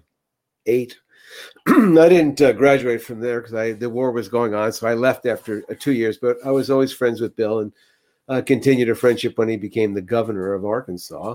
And, you know, never imagined that this poor kid from a brothel town in Arkansas would become president, though he told us he was going to become president. Wow. And, yeah, it's a great delight that Chuck had this vision of it. And all that was really true. That picture that he talks about was a picture in his dorm room at Georgetown when he was a member of what was called Boys Nation. And they got to go to Washington, same way Brandon got to go to Washington with the task force. Mm. And there was a picture. I'm sure JFK shook a lot of hands. It wasn't just that one. But that was the kind of thing Chuck had in his mind, and I knew it to be authentically true. So, and one thing I really like about how it is too, how then Kelly played off of it, and you see it almost all through season 5. She liked being with a powerful guy. Yes, you know, I like being in your world. Man. I caught that. Yeah, yeah. She had with Claire and Lucinda. She had ended up on top of the pyramid. I had forgotten that Brandon finally relented and gave Claire a really good kiss at the act break. So good. Thank God. We needed that. God, what were you doing? Because she's so adorable. Yeah. I have to ask you a question, Chuck. Oh, Chuck, I have a question. When we have that great sequence where Brandon is with Kelly, and you know you invoke the Capra stuff, and the camera pulls back, and the way, how come they don't kiss? Beats me. I thought it was crying out for. I don't know, Mr. Director. I don't have the script in front of me, but the Capra moment would have been a kiss. No question about it. I don't know. We'll have to, you know, write Michael for that question. Chuck, there's also a fun Northern Exposure line in here. Oh, yeah. Yes. Ungetalken. Yeah. I actually used Ungetalken. It was in my episode of the Russian flu. I had it in there because Ungetalken is, and it's a great thing. It really is and I used it, and by the way, I knew about Ungetalken before Northern Exposure because when I was a TV movie writer, I was a CBS movie I did that was set in Alaska. And basically, it's the tribal thing. And what it basically means, sorry, I'll use my gross, profane profanity here. It means you can have sex with anyone. Yeah, you have to say more. It doesn't matter. Oh, good talking. I think there's definitely going to be like Wunderbar, but it's actually going to be an Ungetank t-shirt. What's the Inuit word for threesome? Because that was what I can't believe that we saw on this show at that time. I'm really surprised by that too. Yeah. And then the payoff was Kelly walking in. Yeah, because it was titillating, and he runs off with Kelly, and it was only a dream sequence. We had gotten away from dream sequence. It was only a dream sequence. Away from it. We really had. There was so much, looking back at the season one, and then to extent season two, how much we used dreams and things like that. And that we moved away from that. And so to have one here. The hands under the table, that was no dream sequence either. No, that was very steamy. That was Steve Wasserman, I believe. I was just going to say, this was Steve Wasserman. Yeah, Jessica and I just took notes on that one. He was telling us. I remember the three of us in my house, and I sat there typing away, there were moments that I know were I wrote because they were lines that I'd lived through. And there were moments, that scene at the dinner table, at the lunch or dinner, when the people in Washington are talking about the Phillips Gallery and all this.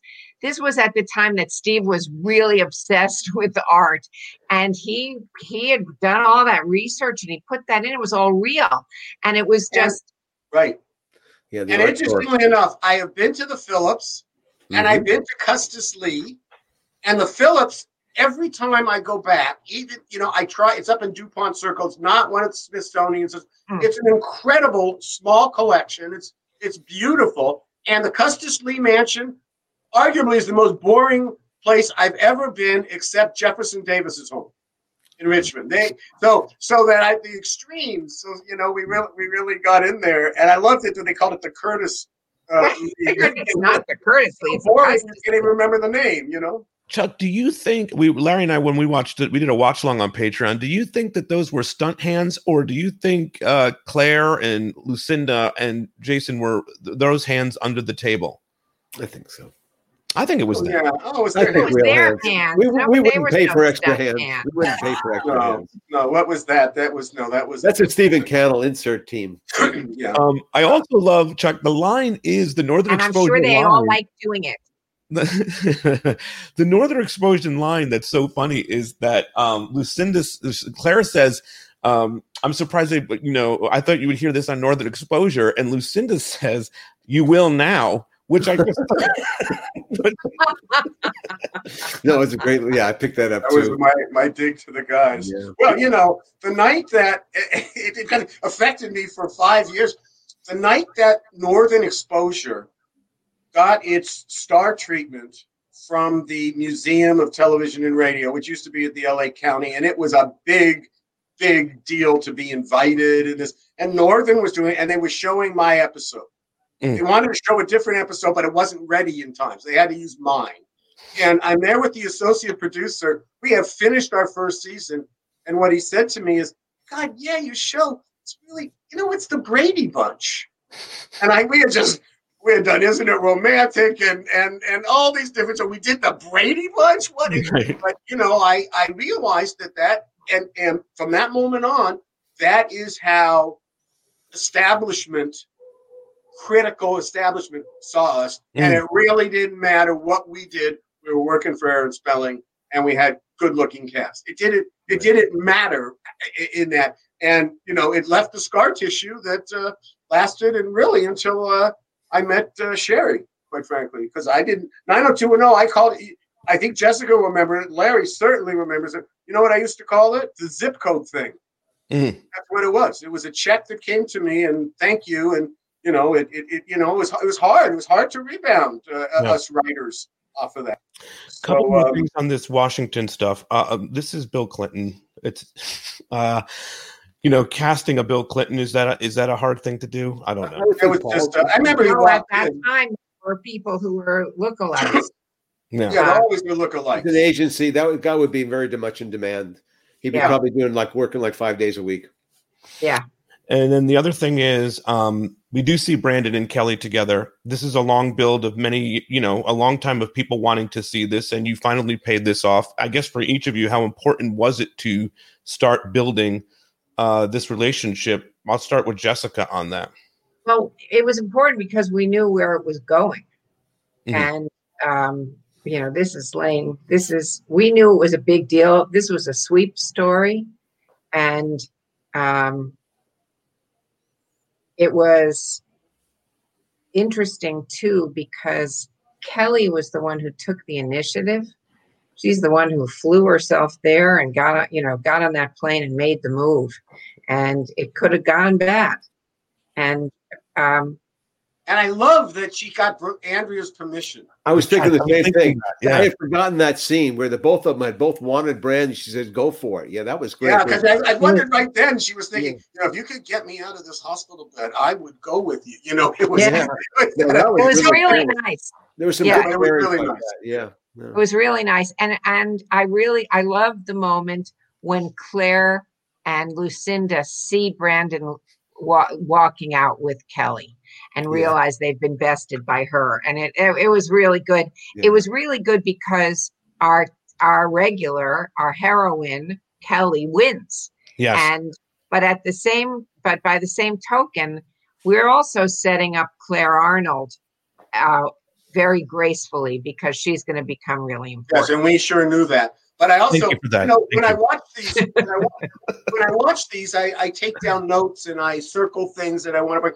And that line, would be one of my favorite lines, which you're talking about, Jess, where Claire says, "Think we've been had," and Lucinda's response is, "No, actually, we haven't." And I thought that was like banter, and that's just didn't rise to the top. People weren't focusing because they're not looking at that. They're not listening for that. But we had three Northern Exposure writers who wrote that script. So even I had done one too that first season. So there we were with our humorous, our dramedy skills, Chuck, right at the ready.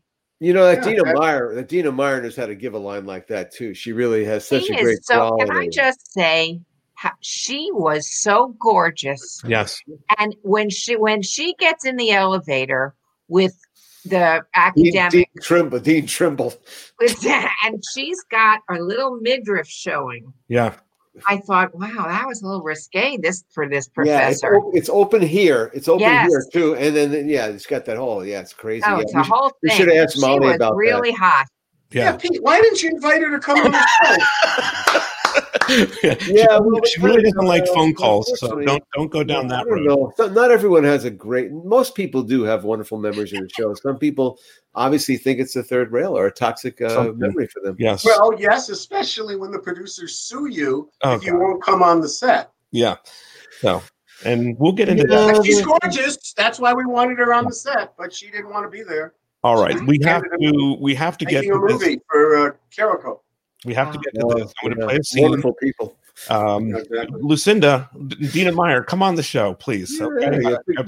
We forgive. Yeah, forgive and forgive. It's the holiday season. All right, here. This we have to talk about this. Dylan, I love you. I've never stopped loving you. And I know now I never will. I'll applaud you from afar. I want more than your applause. I won't be gone forever, Dylan. Give me something to come back to.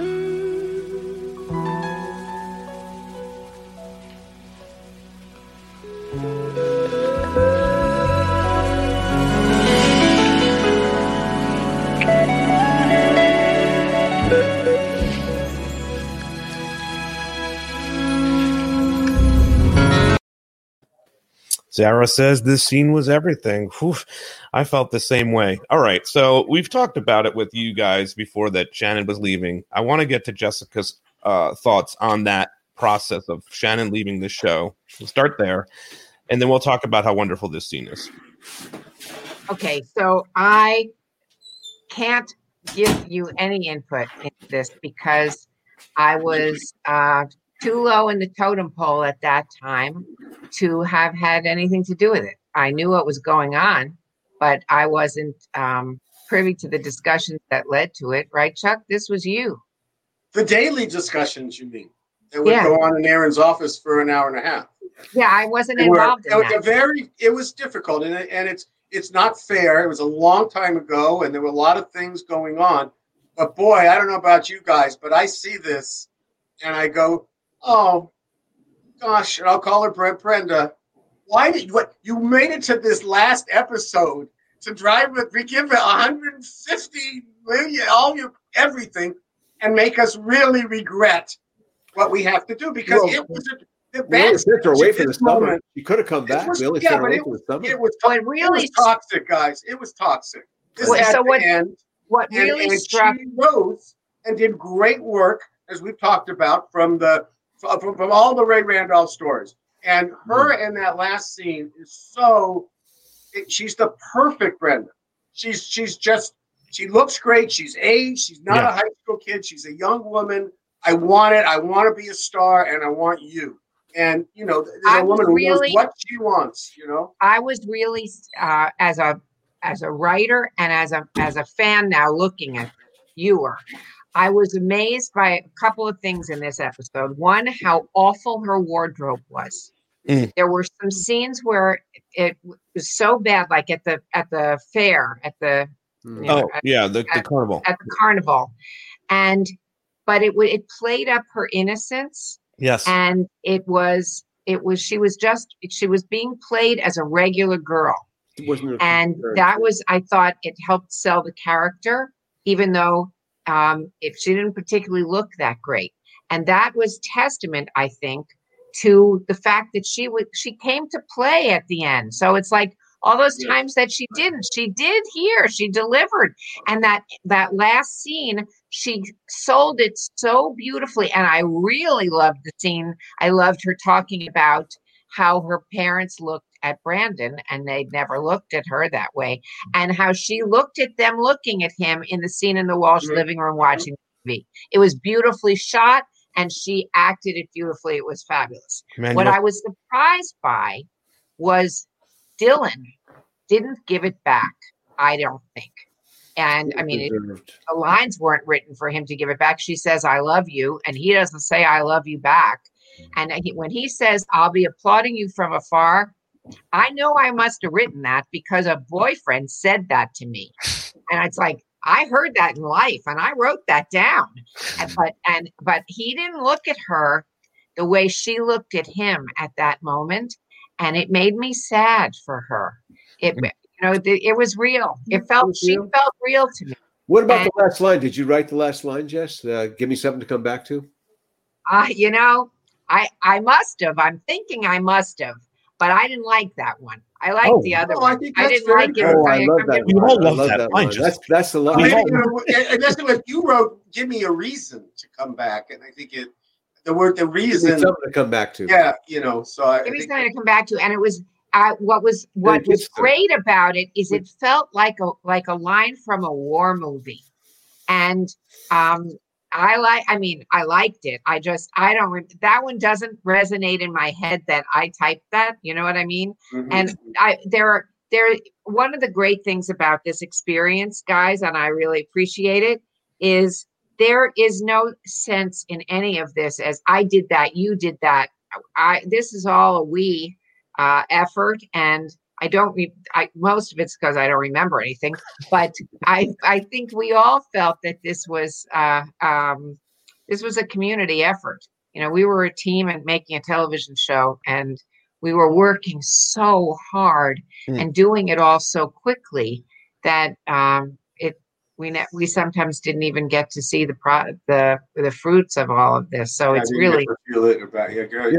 And I also agree with you. I wonder what is about your opinion, Larry? Why do you think that Dylan was so I mean, I have an answer, right, but I want to hear what you have to say. Why did he perform it like that? It did. She's given this, and he is like a. And we've seen. Let me ask you a simple question: did he ever say "I love you" to anybody other than Tony? Yeah, to her, right? He said, "I love her." He said that to Brenda. I'm sure. We need one of our experts. Sharon White's got to ask. Ariel, no. But you know something, looking at it now with that lens you're talking about, you know, I don't know. I don't think he wanted to let her down. Maybe he didn't want to impinge on this excitement for her, that you could play it that way. You know, you got to love somebody and set them free kind of thing. We are also leading up to the triangle of Dylan, Kelly, Brandon. Right, exactly. And that's where we're going the following year. I choose me. So we got a year to come. And remember, he too had just... And now thinking about it, looking at what he's coming from, and props to the actor, he had just broken up with her father. And knew the whole time that he was doing something that wasn't 100% right. Yeah. You don't necessarily do that to your inner circle. Right. And because he didn't know much about investment, he was able to think, well, we'll just go in and walk in. We don't need the apparatus. We don't need the paperwork or the LLC, which is basic business stuff. Right. So, you know, it made them look a little foolish in this, but maybe that had something to do with it. Could be. I think that one of the things really well though. I mean, he kisses her big time. I mean, so the kiss maybe he's she says, give me something to come back to. She's Dylan McKay. He's Brandon Walsh. Like a guy. He says, "Yeah, come back for this, baby. Come back for this." You did see the dreams of Dylan McKay. I mean, he liked women. You know that was. Yeah, that was, I know. You know that. But that's a big chink in the Dylan Brenda story. I hadn't really realized it. You know, I have to kind of process it. So Chuck, there's something else before we go further. Hold on to this one. There's a line there that was disturbing, and it said Dylan says to her a couple of lines before, "Well, why are you doing this now? You're not leaving right away." She said, "Oh, I'm leaving." There's a lot could happen this week that could change everything. And we never see this week. There's like a lost week in the saga. Right? Somehow that's the fan fiction of all times. What happened in that week? Yeah. Anyway, I just want to throw that out. No, in my mind, what would have happened since he didn't know about them being ripped off or anything like that in the beginning of the week. Oh, there would have been a lot of sex. Yeah. Well, he would have Oh, maybe. Yeah. Yeah. Probably. He would have found out the next morning. That the next day for Dylan, he gets a call that your money's missing. And he now is freaking out about what is happening with him and how it happened because he had a partner. Right. And the partners, they co-signed. The partner was allowed to take the money out. They would not have called him because the partner did it in their partnership. Well, but now, and we don't know. The one thing we don't know is we don't know if that was his bank originally, or they go to a new bank. Right? We don't know. They got the money from the Eck House world. They came to this place, and so what would have gone his suspicion is if he tried to call and find out where they were, and they didn't answer their phone, and maybe his first thing was something bad happened to them. Not bad. What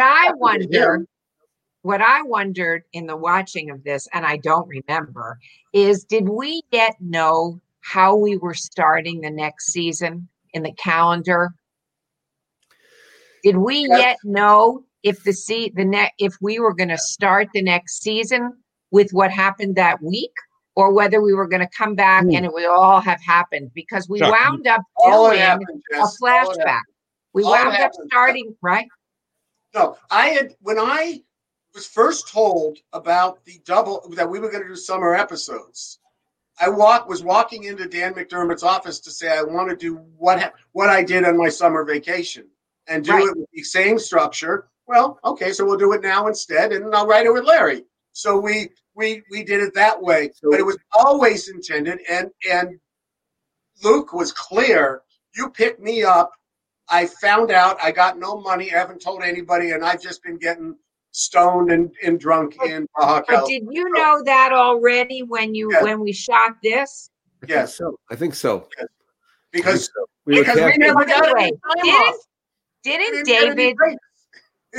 David get the crabs from Ariel? Yes, that did happen. Yes, later on we referenced that. I'm glad we didn't mention that when Kari was there. She might have in Australia later episode. That would have been terrible. Our friend from Australia, so terrific to see her. That was wonderful. Larry, our friend from Australia, Peter Goldsworthy, kept putting crabs while Kari was with us in the challenge. Just could not put that up. So what is this? Let's get Michelle in here. What is this thing, Michelle? Michelle, sorry, yeah, it's been up for a while. Why did they decide to end the season with Dylan and Brenda? And if Shannon came back, would you have put Dylan back with Brenda? So there's a couple of good ones there. Well, as Chuck just said, the plan was going to become the next triangle was going to be Kelly, Brandon, and Dylan. So even if she came back, which at that point she was not contracted to, no, she would have been somewhere else. I think would have been she would have been the wild card. I think. What do you think, Jess? Oh yeah, but down the road. Oh yeah, that's a big relationship. Down the road, I believe in that one. And but she was already involved with Charmed. I mean. Yeah, that was not going to happen. This was not in the cards. It just the camps weren't getting along so well. The camps had to have a divorce, and so it wasn't really thought of at that moment. The prospect, but seeing the second looks now, and especially from divas to here, I really wish that we had seized that moment and been able to see that. Well, maybe we got some wiggle room here, and maybe it's in our interest. But because the fact is that it just really had deteriorated. You got to try to make your call times. And I actually know that one of our actors had also in the next year had a lot of trouble making call times, but not even remotely like. How it was with Shannon in that. That I remember quite well. Yeah. And to wait around, to work as hard as we do, and our crews worked hard, and to have to wait around and do this, was it because is it willful or because you're unhappy? It's because she's unhappy. Yeah. I think you look at and I said this, I would say it if Shannon was sitting right there, it's clear you look at these first 8 to 10 episodes. Not the first two, maybe not the first two or three, but maybe from Little Fishes, after Little Fishes to Divas, just mostly she's not that happy. She exudes it. She's not doing this. And yet, then once that happens and she knows she's leaving and hello, I'm going to go back to the 1960s, she's perfect. So, it lockstep. I think we started writing for her again, and we were reticent as writers because from the management side, we didn't know what we would be getting. Well, you got really beautiful stuff out of Shannon in those last scenes, in those moments. And absolutely. And I think, that's why fans wanted her to come back so badly. It is interesting you said that you didn't think that it would happen, but you did leave that line hanging in there. Give me something to come back to. Which kind of indicates, maybe this will go back down this road at some point. Was there ever a sense in your mind? No, was calculated. Never. We were using language to manipulate our audience to say, "Hey." When I said it was calculated, exactly right. We were manipulating the audience. Well, maybe you got to come and see. And we got to keep the options open also in the storytelling of it, because we always had that, and it was only going to be a summer. It was a summer program. When we pick up in season 5, we do pick up the fact she's not coming back. That becomes a story. And the person who asked the question about why did you end with this? Okay, so we had all these plots and they were ending. The first one closes is Steve and Celeste, and then closes. Was it Andrea and Jesse, or was it with the baby story, or was it Brandon and Kelly? And then it moves into Donna and David, and that one closes, and then you got Brenda and Kelly, Brandon, Dylan, Kelly, Brandon, and then you end with this. This was the one you had to end with. Gotcha. There was no the part of Shannon. All finite, and what you would be ending with Kelly and Brandon would have we played that ending. What are we going to tell our friends? We're not going to tell them anything. That's not the same as give me a reason to come back. Right now. That's just a subliminal thing. Give me a reason, viewer. Come back. Don't leave. Subliminal messaging. Yeah. Dawn says, Shannon was amazing. I know everyone said Kelly was beautiful, but to me, Brenda was so beautiful. Of course, we all agree that. And I think Shannon is a beautiful person today and is always been an extremely talented actor. So we're talking about something from, always like to remind everybody, we're talking about 30 or 20 something years ago. Larry, you have said, though, in seasons after Chuck left, that you did every once in a while throw out there we reached out to Shannon. Oh yeah, we had like I think in season 7 like Dylan Kelly goes out, she thinks she's meeting Dylan. I thought it was keeping Dylan alive. No, we've always kind of, we find little messages. I think in the Unreal World there was a message that becomes part of the plot. Mm-hmm. Isn't that what Brenda comes in? She sends some letter or something like that. It was always because it's a touchstone again. The fans had invested in the relationship, and we knew, what it would mean to them when we have little blitzes like that. Yeah, and I think it, without criticizing anything that went on beyond five, I think it's problematic with Brandon because if he shares life events, where's his mother? Where's his father? Where's his sister? We had this close knit family. And then they weren't together again, so it was always a hard one to get around. There was a little bit that became believable, as she said, look at how my parents look at him. Yeah. And given that she's going off to make something of herself and going to a foreign country when it wasn't the same to fly from Los Angeles to London, it wasn't like going to San Francisco. She was going far away, so it helped to sell the believability why she wasn't back for holidays or whatever. Right. So that worked. And people would visit her. Yeah. Yeah. It's like sending Jim and Cindy to Hong Kong. So far away. We sent them to Hong Kong. Yeah, Hong Kong. All right, guys. Wow. We did 2 hours. Yeah. I just wanted to say that. Are you sure that our Christmas super deluxe party shouldn't be 3 hours? I think at this point we just covered 2 hours here. Well, I think Christmas party is definitely going into. And we gave short shift. It's really a terrific show. It's a great job everyone did. Jeez Louise, yeah. Some of the Claire, we didn't even mention Kathleen's work in this. Yes, I did in terms of the kissing. The beginning, I love her in this. I love her in the robe. I think it's the cutest shot. There we go. We got. Oh my God! And there's another directing touch that Michael did. He hears the shower. He doesn't know what he's getting. I hear a shower. Right. Ooh, I see lingerie. Oh, there's a silhouette. Claire. It was good. It was think of the ways to do it, and maybe we wrote it. I'm sure we wrote it that way, but nonetheless staged so naturally that a lot of male fantasy. We should wrap this, but I was going to say the craziest thing about this is if you're a member of Patreon, me, Chuck, and Larry are going into a Zoom, and we're going to be talking about this even more now. So. We will. He's a slave driver. What can I say? Grab me a pizza and a joint right now. I love you guys. Thanks, Jess. Happy Hanukkah. Happy Hanukkah. Yeah. We got to light the candles. Yeah, we got to light the candles right now. I did that already. A very happy Hanukkah to everybody who's watching, and for those in Zoom, we will be be there in about 5 to 10 minutes. Give us a second here to get together, and don't forget next week, guys. This is going to be so much fun. The Christmas party. Jessica, are you around for the Christmas party? I don't know if I've ever invited you to that. You didn't invite me. If you'd like to invite me, yes, please. For the open house for the Christmas show on this. No, you didn't. Yeah. All right. Well, please come to the Christmas show next week. Yeah.